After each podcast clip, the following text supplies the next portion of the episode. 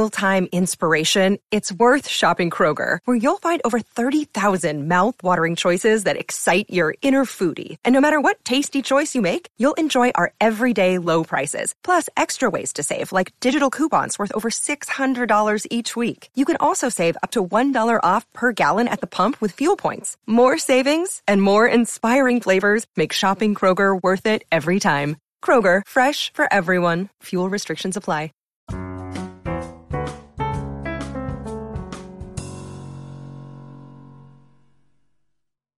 Today is the 123rd birthday of the artist Tamara Lempicka. Her Art Deco paintings are immediately recognized and widely adored. Her art was forgotten and rediscovered, and is now gaining huge auction prices. The world is a better place because she was in it and still feels the loss that she has left. Name Tamara Rosalia Gurek Gorska. Date of birth May 16, 1898. Place of birth Warsaw, Poland. Date of death March 18, 1980. Place of death, Cuernavaca, Mexico. Cause of death, natural causes. Remains, ashes scattered on Popocatépetl. Best known for, Tamara Lempicka was a Polish painter best known for her polished Art Deco portraits of aristocrats and the wealthy, and for her highly stylized paintings of nudes. She was born on May 16, 1898, in Warsaw, then part of Congress Poland of the Russian Empire. Her father was Boris Gurek Gorski, a Russian Jewish attorney for a French trading company, and her mother was Malwina Dekler, a Polish socialite who had lived most of her life abroad and who met her husband at one of the European spas.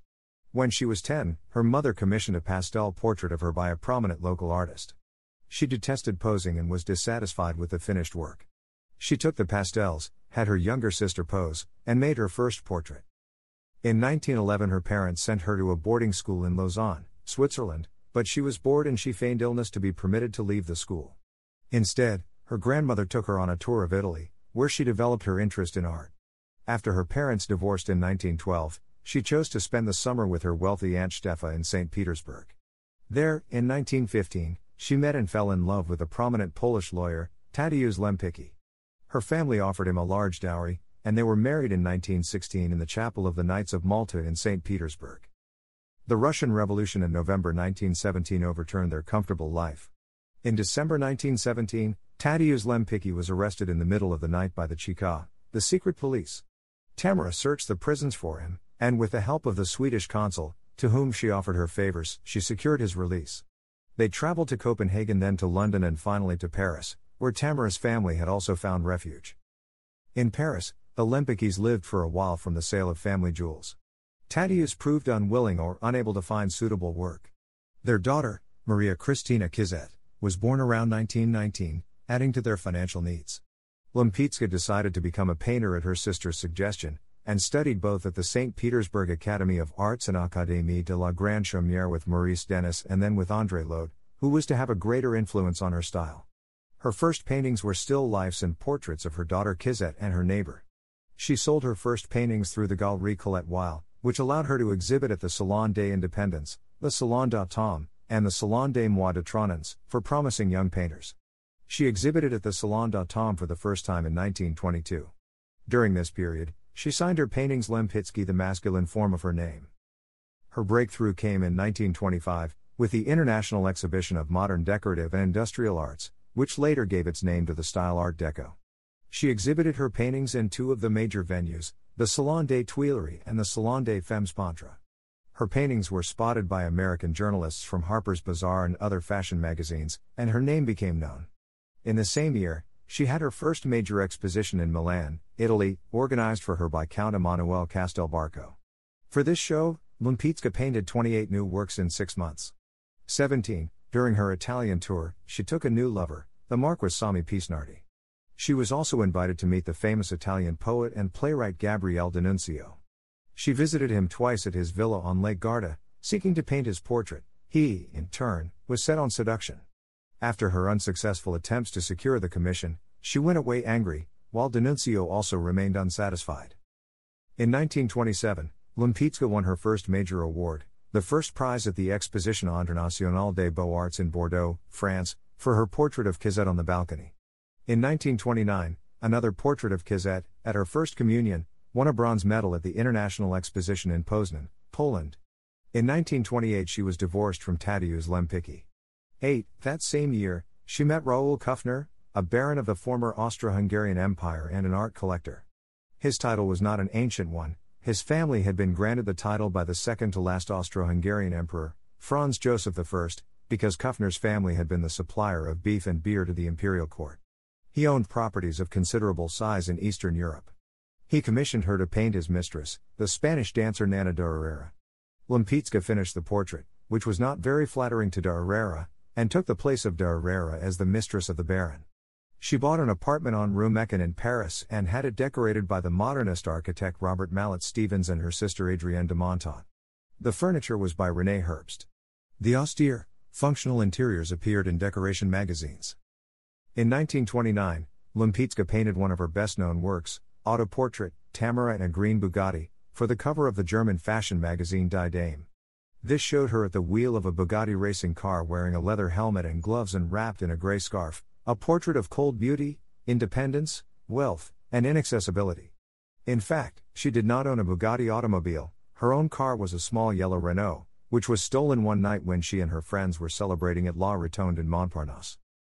She traveled to the United States for the first time in 1929 to paint a portrait of the fiancé of the American oilman Rufus T. Bush and to arrange a show of her work at the Carnegie Institute in Pittsburgh. The exposition was a success, but the money she earned was lost when the bank she used collapsed following the stock market crash of 1929. The portrait of Joan Jeffrey, fiancée of Rufus T. Bush, was completed but put into storage following the couple's divorce in 1932. It was sold by Christie's in 2004 following the death of Joan, now Vanderpool. Lempicka's career reached a peak during the 1930s. She painted portraits of King Alfonso XIII of Spain and Queen Elizabeth of Greece. Museums began to collect her works. In 1933, she traveled to Chicago where her pictures were shown alongside those of Georgia O'Keeffe, Santiago Martinez Delgado, and Willem de Kooning. Despite the Great Depression, she continued to receive commissions and showed her work at several Paris galleries. The wife of Baron Kuffner died in 1933.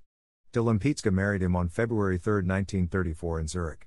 She was alarmed by the rise of the Nazis and persuaded her husband to sell most of his properties in Hungary and to move his fortune and his belongings to Switzerland. In the winter of 1939, following the outbreak of World War II, Lempicka and her husband moved to the United States. They settled first in Los Angeles. The Paul Reinhardt Gallery organized a show of her work, and they moved to Beverly Hills, settling into the former residence of the film director King Vidor. Shows of her work were organized at the Julian Levy Gallery in New York, the Courvoisier Galleries in San Francisco, and the Milwaukee Institute of Art, but her shows did not have the success she had hoped for. Her daughter Kizette was able to escape from occupied France via Lisbon and joined them in Los Angeles in 1941. Kizette married a Texas geologist, Harold Foxhall. In 1943, Baron Kuffner and de Lempicka relocated to New York City. In the post war years, she continued a frenetic social life, but she had fewer commissions for society portraits. Her Art Deco style looked anachronistic in the period of post war modernism and abstract expressionism. She expanded her subject matter to include still lifes, and in 1960 she began to paint abstract works and to use a palette knife instead of her smooth earlier brushwork. She sometimes reworked earlier pieces in her new style. The crisp and direct amethyst, 1946, became the pink and fuzzy girl with guitar, 1963. She had a show at the Ror Volmar Gallery in Paris in May and June 1961 but it did not revive her earlier success. Baron Kuffner died of a heart attack on November 1961 on the ocean liner Liberté en route to New York. Following his death, Lempicka sold many of her possessions and made three around the world trips by ship. In 1963, Lempicka moved to Houston, Texas, to be with Kizette and her family and retired from her life as a professional artist. She continued to repaint her earlier works. She repainted her well known autoportrait, 1929, Twice between 1974 and 1979, Autoportrait 3 was sold, though she hung Autoportrait 2 in her retirement apartments, where it would remain until her death. 29. The last work she painted was the fourth copy of her painting of St. Anthony. In 1974, she decided to move to Cuernavaca, Mexico. After the death of her husband in 1979, Kizette moved to Cuernavaca to take care of de whose health was declining. de died in her sleep on March 18, 1980. Following her wishes, her ashes were scattered over the volcano Popocatépetl. A resurgence of interest in Art Deco began in the late 1960s. A retrospective of her work was held at the Luxembourg Gallery in Paris in 1972, a few years before her death, and received positive reviews. After her death, her early Art Deco paintings were being shown and purchased once again.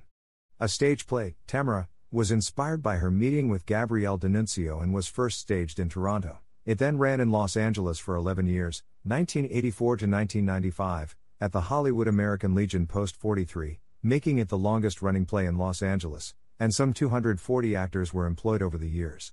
The play was also subsequently produced at the 7th Regiment Armory in New York City. In 2005, the actress and artist Kara Wilson performed Deco Diva, a one woman stage play based on Lempicka's life.